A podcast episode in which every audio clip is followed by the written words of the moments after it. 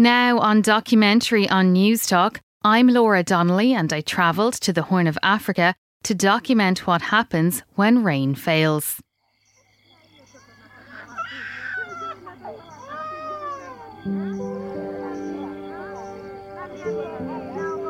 Probably if it would have not rained, they would have lost all the animals.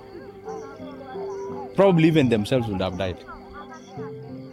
Richard is a farmer based in Turkana in northern Kenya, and his fear is replicated among many others across the country. In Kenya, Ethiopia, Somalia, Sudan, and South Sudan, 23 million people are in need of humanitarian support, and aid agencies estimate one person is dying from hunger every 48 seconds. It hasn't rained here since 2019. There's been four failed rainy seasons, and there are fears of a fifth in October. The effects are devastating. There are animal carcasses lying on roadsides, children suffering from malnutrition as families have lost their source of income and food, and children drop out of school because the family can't afford it. In Kenya alone, 1.2 million animals have died in the past 18 months. Let's go back to Richard, a pastoralist farmer and father of 15. Through a translator, he says he's struggling with the loss of his animals and the cost of maize for his family to eat. Yeah, he's saying a 50 kg last year uh, uh, cost 1,600, but currently it is 3,500. So that's a very high increase. He had 146 animals, that is goats and sheep, and uh, he lost in the out out of that out of 146 he had 60 sheep. So all the 60 sheep uh, are wiped out by drought. He now and some goats. So he has left with 38 the animals uh, started uh, dying from september last year up to march this year. He was born and found a father uh, as a pastoralist. So when the father died so he remained home doing pastoralism. Out of all these years, this one, this the last year drought that started last year, is the worst years he can mention, and uh, and uh, probably if it would have not rained, that the, the, the two days rainfall that happened, they would have uh, it, it would, they would have lost all the animals. Probably even themselves would have died. The two the two wives do charcoal burning so sometimes they can sell and get money and uh, uh, some of them were enrolled into the cash transfer uh, programs the red cross and the concern uh, cash transfer programs they were receiving 5000 and that one uh, helped their wife, his wives to to start buying unga that's maize meal and uh, they start selling to the co- communities around. But now even that one has failed, has failed because of the current hike in pricing. How did you feel when your animals started dying? He, he felt like he's becoming crazy, and uh, even uh, okay, he even uh, stopped sleeping sometimes at night, and start started worrying about the how the life uh, will will happen will continue and some of his children even uh, came from school due to school fees because before that he could he sell some goats to pay for school fees so he had a lot of worries. He was not comfortable. For him uh, he thought he's the only one affected. But uh, organizations humanitarian organizations here started coming and uh, uh, talking to them about drought situation and uh, even uh, supported them in through cash transfer and also did some some some organizations supported the county to do vac- vaccination and some of them were taught how to do uh, kitchen garden so and uh, out of that he came to know that many of them were affected he thought he's the only one when it rains, the first thing he, he does is to thank God for the rain. And uh, the next thing that comes to his mind is that uh, the animals will start becoming healthy, uh, will give birth to many kids. Before vaccination, animals at that time there were many animals that were dying, and after vaccination, he he, he was able to save uh, his animals. And uh, although now they, it's like they have the animals have started coughing again, could be it, we, they need another vaccination. His father left him with the very many animals, 800 the, the animals came to 500 they came to 312 in 2019 in 2020 when the locust started the animals came to 100 and something. Now it is 38 so he's just imagining in the next few years will not even have one. So if he was in a capacity to change his life uh, livelihood and do other things uh, he will do that. Arang is a father of six. He's lost the majority of his goats to the drought and says it's having a huge impact on his family.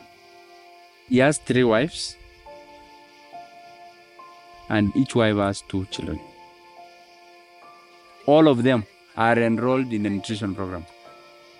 For him, eh, if it doesn't rain, then he will know their livelihoods will be washed, and uh, he, because that is what they, that they, they only look uh, on these livestock. And uh, if it will not rain, it means they will be wiped.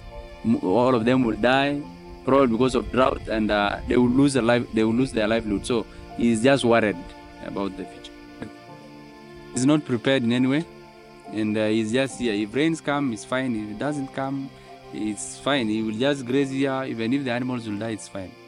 Uh, all food prices have gone up and uh, even fuel because some of them have motorbikes around even getting fuel is a challenge some of uh, these guys seated here they have stayed hungry for three days so you can there's nothing you will say it's low so everything has gone up high and uh, even accessing food is a challenge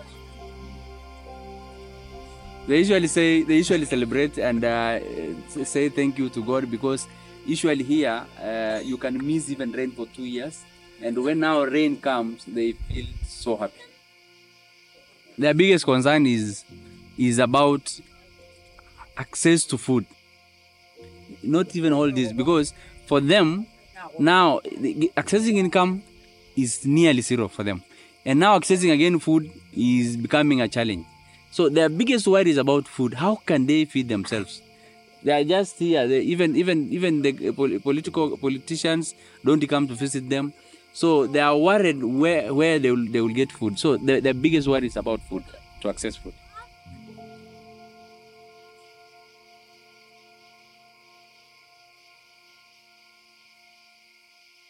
He was born on a time where there were many NGOs around and uh, they were providing food like Oxfam. Uh, every month they were given food, so they grew knowing that you can be given food but since uh, those organizations went, so they even uh, even accessing food has become a challenge. They usually eat maize. Yeah, they usually eat maize, and uh, sometimes he goes and gets firewood. Then he sells firewood to someone. Although even accessing market for firewood here is a challenge because everyone is can access firewood, and they usually access food once in a day, or sometimes they can even miss, and that's why uh, his his children are malnourished because sometimes they miss they miss food. No, no there's no no vegetables around. Across the region, 5 million children are malnourished, and there are fears 350,000 of those could die. At the Sasame dispensary in Turkana, there's a clinic for malnourished children. Women have walked here for hours, often with more than one child, in 35 degree heat. Patrick Locatela is a health and nutrition officer with Concern.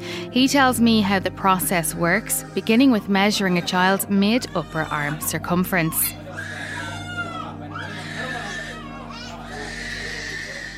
So, within the uh, the MUAC, the, the mid upper arm uh, circumference, if that um, uh, if the child falls uh, at the red uh, color code, then that child is being identified as uh, severe, severely malnourished.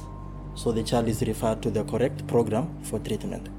So if um, if the healthcare worker detects that the color code for this child is yellow with the, that mark, then the child is um, diagnosed as moderately malnourished, and the child is referred to the uh, supplementary feeding program for for treatment.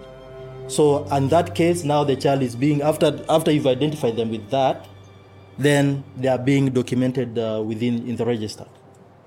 Okay, so they are being admitted. They are given. They are issued with the nutrition commodities for treatment. For severely acute mal- malnutrition, actually is being done on a weekly basis. For the moderate one, they are given uh, a follow-up of two of two weeks, so that they are again uh, they come to the facility for that uh, follow-ups visit. Yeah. For severely acute malnutrition, we normally give them the ready-to-use uh, therapeutic uh, foods, that is RUTF. Uh, for the moderate acute malnutrition, we give we dispense them with um, uh, uh, what is called the ready-to-use supplementary foods RUSF. Yeah, the Plumpy'Nut is for severe.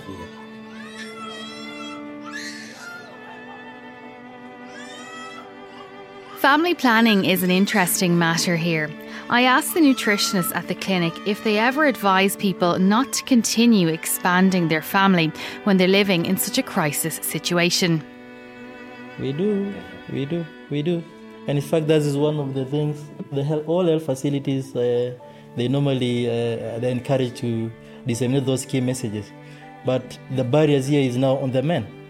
So the men actually in at this community they don't want family planning because one of the things that we I I came to note is that they believe that uh, maybe their women are doing something behind their backs, you know. So that is the reason they are taking the family. So they don't want family planning.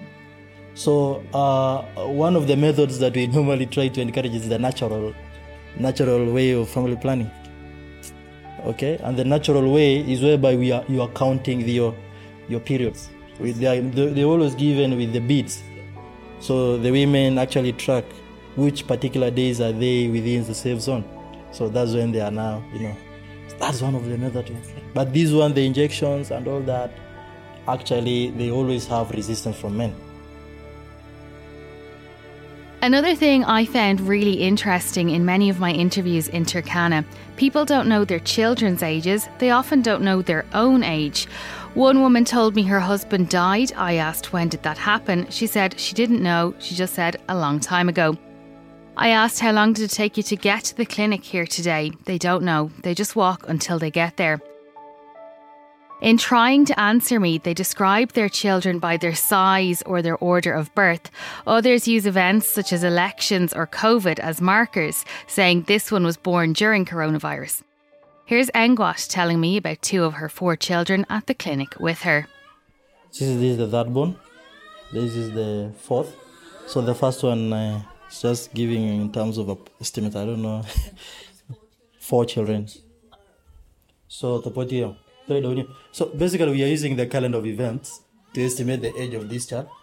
So when uh, when we are doing when the country was doing elections, this guy was not uh, born. So roughly uh, after the election, that is 2019. So up to now, ni roughly 2018 plus 20, yeah, around four years. Four years, yeah. Akarali, amba corona, corona na abuni 2020. Hmm. Engwat's husband's animals have died, so she tries to sell charcoal to make money. She's struggling with the rapid increase in the price of maize, and as a result of all of these factors, her children are malnourished. That is uh, like one meal in a day, and sometimes they always also uh, skip meals for a number of days. She feels bad for that. That is why she's uh, every day going to for charcoal and also gathering the wild fruits around just for the sake of our children. So for the price of maize, the 500 uh, grams. Currently, they are selling it at uh, 100 shillings, but uh, in the last two years, they used to buy that um, at 50 shillings. So, but currently is retailing at uh, 100 shillings. So for her, she's saying there is nothing she's hoping for because the animals uh, that she had, that is what she would have hoped something for the future. But for now, she has uh, nothing to hope for. Ekal is here with her son at tour. Three of her eight children are enrolled in the nutrition programme. All of her livestock have died, and now she says she fears people will die. If rain will not come or the government does not support people, does not support people, then of course there's no future. If this situation continues like this, the son has been sick and uh, diarrhea, high problem, vomiting. So, according to her, it could even be because of anger. That's what she said. She has a, an household of 11 people, eight children, four girls, four boys. He has, an, he has, a, he has a husband, and also with the mother to uh, the her husband. She's one of the people who lost also livestock. That's what she said. There are many livestock, but uh, due to persistent drought, so livestock have been dying, dying, and now she has remained with six goats. Uh, for now, you cannot even sell, but uh, majorly they, they, they depend on well wishers, uh, burning charcoal. Uh, sometimes she goes and and cleans utensils in someone's place, gets some income.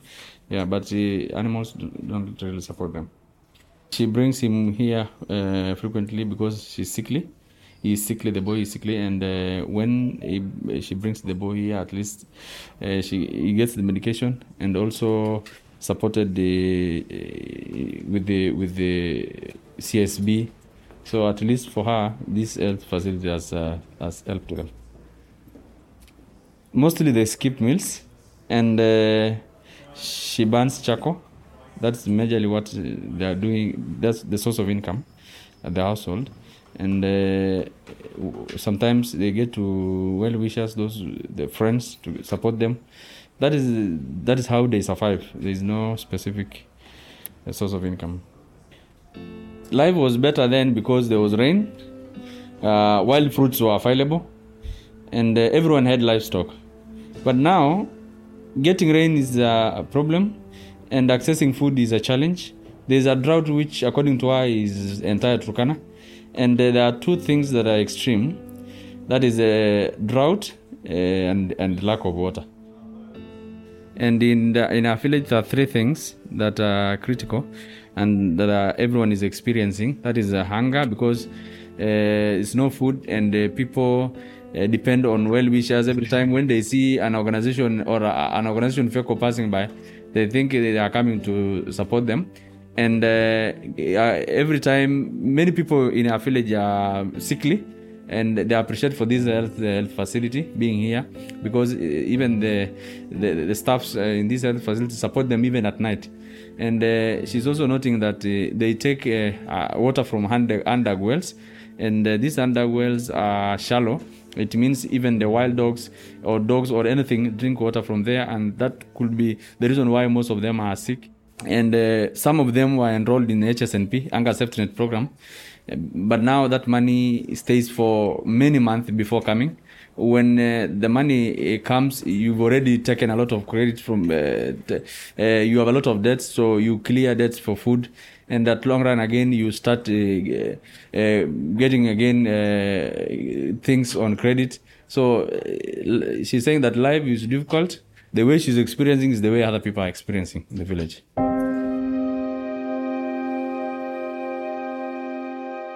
Concern is now calling for urgent international funding to help the communities in the Horn of Africa experiencing the worst drought in 40 years in the hope of preventing a major humanitarian crisis later this year. During the drought of 2011 in the region, 13 million people needed humanitarian support in a famine which resulted in 260,000 deaths in Somalia alone. Concern's regional director for the Horn of Africa, Amina Abdullah, is warning there are 17 million people in need of humanitarian support in Kenya, Somalia, and Ethiopia now, and this figure could rise to 20 million by September. 500,000 people are now at risk of famine in the region. Here in Turkana, it's top of the list in Kenya for needing humanitarian support, with 40% of its population in need of help. Beldine Atieno, a senior manager with Concern Kenya, says a number of factors have led the region to this perfect storm. For these communities, uh, they've been facing a number of crises in the last, uh, we can say, three or four years. So in uh, 2019, going into 2020, uh, they were faced by locust infestation. So they lost a lot of vegetation cover to locust. And then uh, after that, immediately after that, we had the COVID 19 uh, pandemic, which also has had serious effect on uh, their ability to to sell their livestock and get good prices because at the, at the country level, we were under a lockdown, so there was limited economic activity. Then um, after the and during this period also we faced uh, four consecutive failed rain seasons. And the fourth one was just recently march april may of 2022 so we are saying since um, we can say since end of 2019 up until now it hasn't rained uh, around this region. So it means they haven't fetched good prices for their livestock. They have lost uh, their livestock. And then they also rely on food from other parts of the country, such as uh, maize, which is a staple food across the country. The prices have been going high every uh, every so often. Um, and then we now also have the Ukraine uh, crisis, uh, which is affecting uh, our agricultural sector in Kenya uh, because the price of fertilizers has gone up. We were relying on fertilizers from Russia and uh, and Ukraine, um, wheat from Russia and Ukraine. So those are some of the factors that uh, have made this situation to be so bad.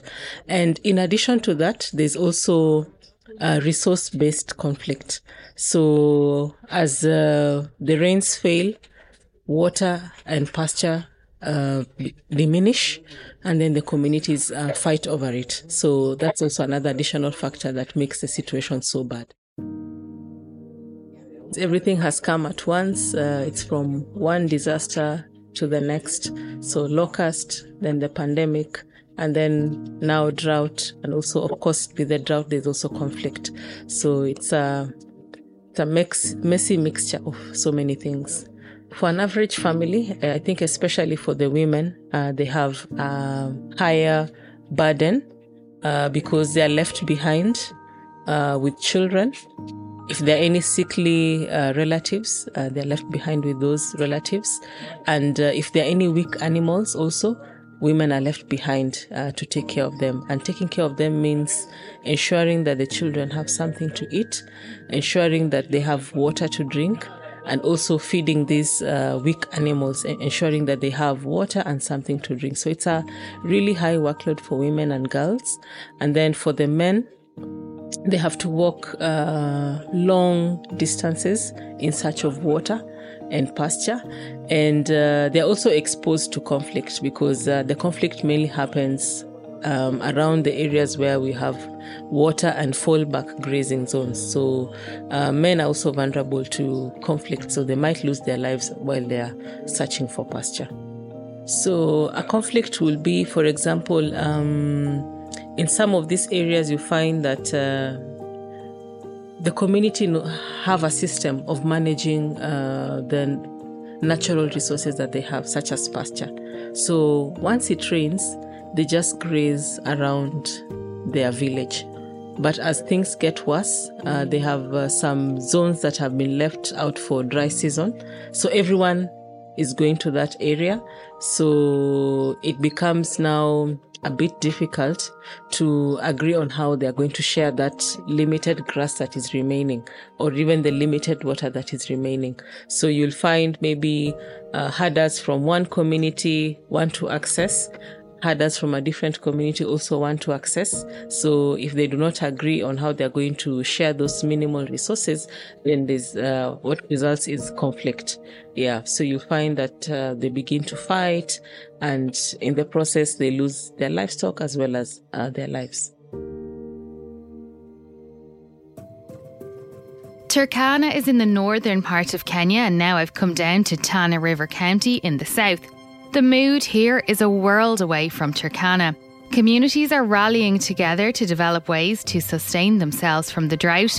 I visited the National Drought Management Agency. I also visited farmers who, through an irrigation system, are taking water from the Tana River to their crops. These farmers have also adapted to the situation because they've moved from being pastoralists, that's livestock farmers, to crop farmers. As I stand beside fields of maize and watermelons, Simeon Mabiti Siri, who's a ward agriculture officer with the county government, tells me how the Tana River irrigation system works for these farmers. It takes water from uh, a distance of 50 kilometers away from where we are. So it's a very, very long distance. And uh, uh they, they, they proposed for a gravity system, but for now they're pumping using a fuel, diesel fuel from the pumping station. It's 50 kilometers. So we have a canal running all the way from where the river is coming to where we are. So from the main canals, we have water operators. We have uh, mini dams in the scheme so that they can control and manage the water from uh, coming from uh, the main canal. They can store the water in the dam so that when the main canal doesn't have a lot of water. The dams can supply these waters. So when the water operators open those the open those gates, it comes in by gravity. But mainly from the main canal, from the main canal, uh, from the river to the main canal, they're pumping using diesel. But when it comes to the to the scheme, uh, just the gravity system works, and uh, the, the, the farms are well uh, leveled. We have the canals well operated. Everything has been done well. They've been doing desilting each and every time. When a farm is uh, is opened like this, they come, they clear the the canals, they do desilting so that the water can flow in. So, as if you can see, the water is just running on its own. It's a gravity system being used around this place. So, water is there. We have a lot of challenges uh, due to, to the water management system, but uh, it comes to here, and we're grateful for that. We've been seeing a lot of other farmers coming in, asking questions how will they come in? How can they do it?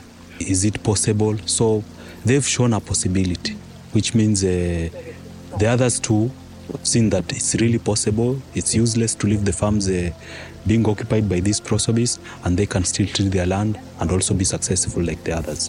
It's a success to me because when the farmers are happy, I'm also happy, the, the county government is also happy, and Kenya is also happy because they get something. Because if they, they are unemployed somewhere, you see there are a lot of people being employed now because the tractor comes in, the tractor from a private uh, person, so the private person gets some money. We have planting. They plant their farms, but during weeding, they employ some casual laborers. They weed. In harvesting, we have a, a, a, a truck there loading watermelons. The people who are loading the melons have been employed on a casual basis. It's better to us, it's better to the people.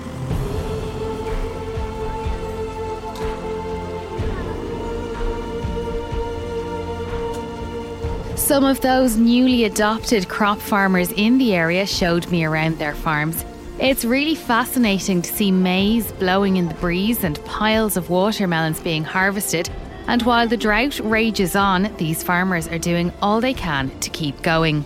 We have been able to witness food security, that when it's so dry and uh, in other areas, they're able to have food at the table because they are practicing farming, even though not on a larger scale, but there is food uh, all year round. Because of the irrigation around, they don't rely so much on rain to, to produce their produce. So they are not hard hit like uh, places where they are not organized to do irrigation farming.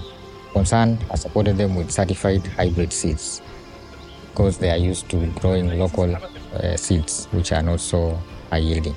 So they've gotten support of uh, having hybrid certified seeds, faster maturing, drought resistant, and high yielding. He's saying they have grown green grams, the manguins, they have grown maize, they have even grown uh, tomatoes as a result of the trainings they have received. I'm on my way to a village called Buaruco to hear about how the people there have adapted. Along the roadside on the way, I saw 45 animal carcasses. The effects of the drought have led to 1.2 million animals dying in Kenya in the past 18 months. In neighbouring Somalia, where animals provide 80% of the country's income, 30% of its livestock have died in the drought. In Ethiopia, 8 million people rely on livestock, but 2 million animals have died so far, and another 22 million are at risk of dying. These cattle here were near a water pan, a man made reservoir, which animals often walk up to 15 to 20 kilometres to reach. It's empty of water and has been since at least last year. Yvonne Uma, Health and Nutrition Officer with Concern, explains why people build water pans like this. They are normally constructed in the, regi- in the regions, the dry regions, where the rainfall is not enough by the government and also other non-governmental organizations. So normally it's dug using a excavator. So when it rains, the water fills up, up above the trees and even at times overflows. So communities have water to use for four to five months to the next rainfall. When the rainfall is, is not enough, it can fill up to that 40%. So that can take them like a month or so. One community in Tana River County was struggling using water from the river, and they've adapted even further. Bonface Makosi, Livelihoods Officer at Concern, tells me what's happening here in Buaruko. So this is uh, Bua Ruko village, and uh, historically they are pastoralists. And they, as he, as the chairman told us, there are four communities living here. So their life way of life has been that they fetch water to the nearby to the river River Tana that is about uh, three or four kilometers. They used to uh, fetch water for household use and even for their livestock from the river. So the whole community was relying on the river, and uh, as you have witnessed, they, there were some challenges in uh, getting the water. Because literally you have to bend at the river bank and fetch the water. There was no any other mechanism of drawing the water from the river, which was even posing a, a risk to some of them. They, they've had uh, crocodile attacks, but they didn't have an option. Now, uh, the chairman has told us that some years back, around 2010, and they dug up a, a well for them. So the well was uh, equipped with a solar panel, and it was able to pump water from the well to a cemented, a concrete uh, tank of about 10,000 liters, which was erected at the school nearby. So now that became uh, the other source of water. So there was a lot of uh, crowding, a lot of clashes and uh, disputes at the river source, and a lot of queuing in the whole village. So that they've lived like that from uh, 2010 until recently, when we and Concern got uh, got funds to run an emergency project. This area was identified by the county government department of water as a hard to reach area and an area which uh, which we can come and support the communities. So we came in with funds from BHA and uh, with our engineer who is based in Nairobi, we're able to do water testing to see the volumes of water in the well and if it can last uh, for long without drying up. So we came here and uh, did the tests. For 48 hours, there was water testing from the well, which is literally drawing water uh, by a machine and seeing at what level will it uh, run out of the well. But it turned out that the water does not run out. The well has a lot, a bigger volume of water. So we set up a system. We put up uh, new solar panels that are now bigger in size and uh, a bigger submersible pump, which now uh, pumps the water to this uh, bigger tank in the community. This is, a, I think, about uh, 500,000 liters tank, which is uh, erected here. So we also saw the need of having a water kiosk where they can come and draw water as opposed to going to the school, which was causing a disturbance to those children who are, who are in the school. It's pumped from the well to the tank, then the tank to the water kiosk. And then there's also another uh, fleet of pipes that takes the water to the nearby health center. And how many people are using this kiosk? The, this community is, uh, has a high population. Just in estimation, this could be about 500 households. Community chairman Mohammed Abdil says it's changed their lives. The previous years, we used to fetch water from risky water points of the River Tana. I wish you could witness with your eyes, but I don't see him here. One of us was already cut his hand by a crocodile at the river. Some years back, the river was just close to us, but it diverted its course to over five kilometers.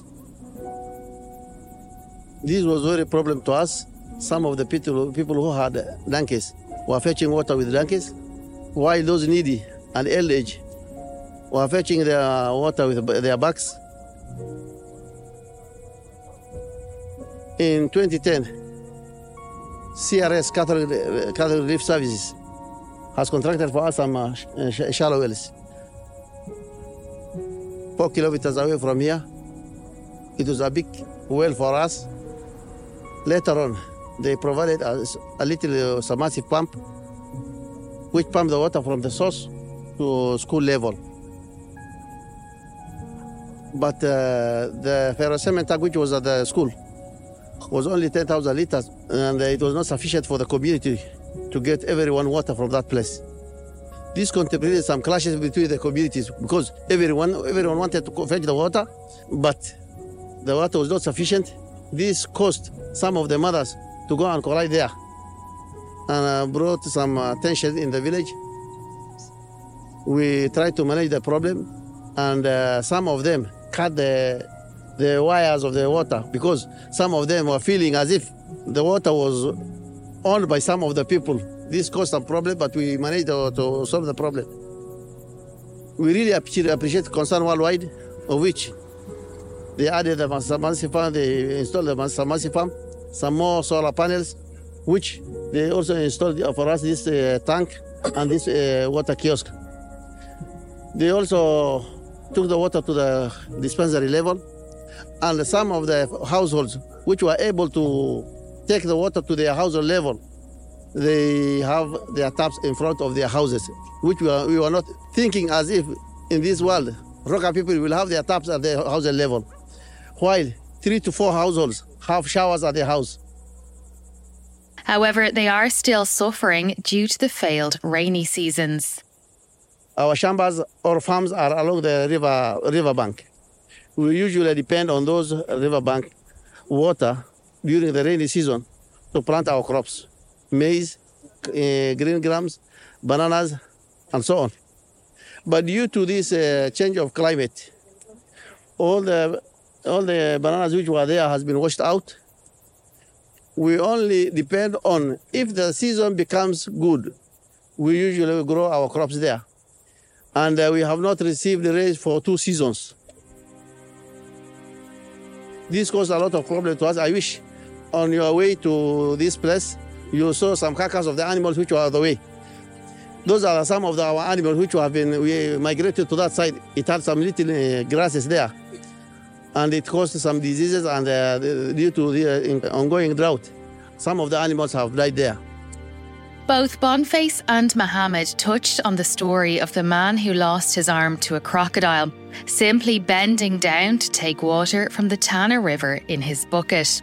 Mohammed Dame Taluke, with the help of villagers translating, tells me what happened. This, this, this is the guy who, whose hand was uh, was eaten by a crocodile. He just uh, kneeled at the river and wanted to fetch water. Crocodile jumped at him and uh, caught his hand.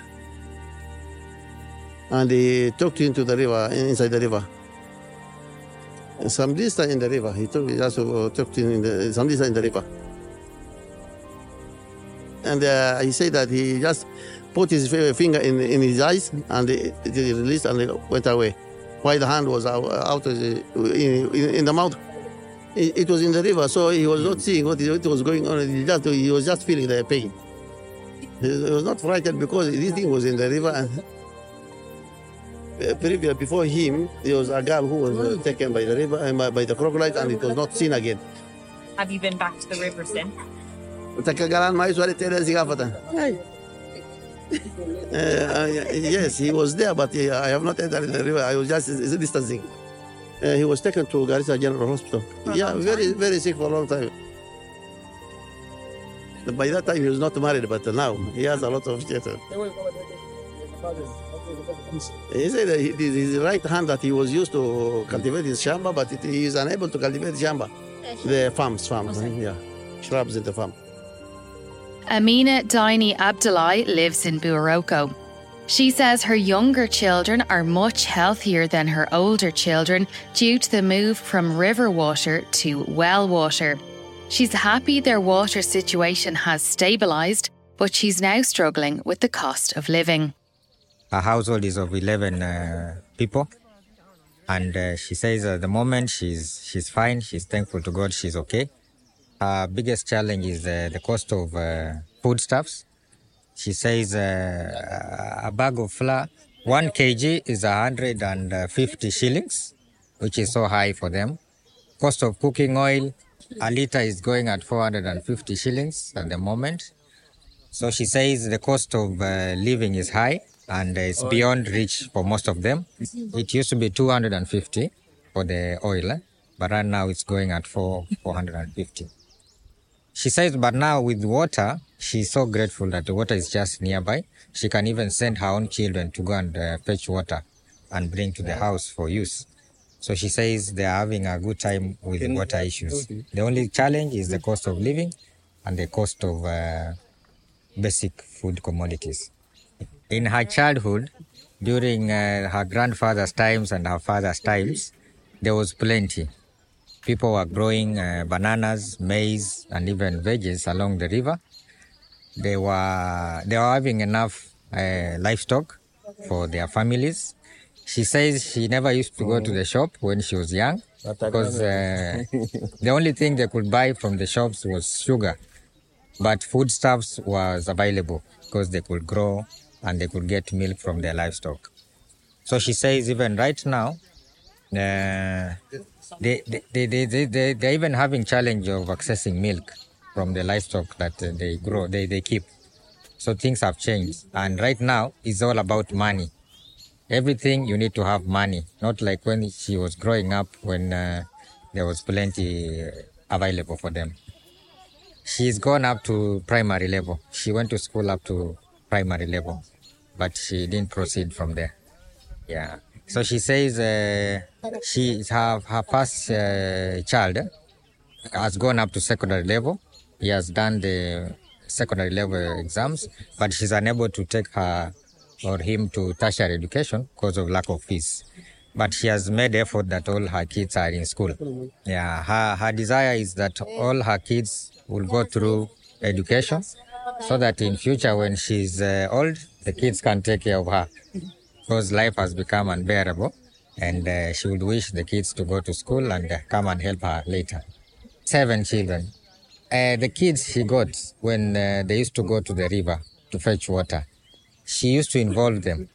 So they are well aware of uh, the journey to the river, the fetching of water. She used to involve them, the color. They used to carry water with her and help her when uh, having a donkey cart to go and ferry, fetch water from the river. So they are well conversant with the situation at that time. But the last one, I think, the youngest uh, child she has, is not even aware how the river looks like. When when she or he goes to the river, she thinks this is uh, a flow of juice that is flowing. eh? So she's not exposed to that kind of life that they used to have uh, before.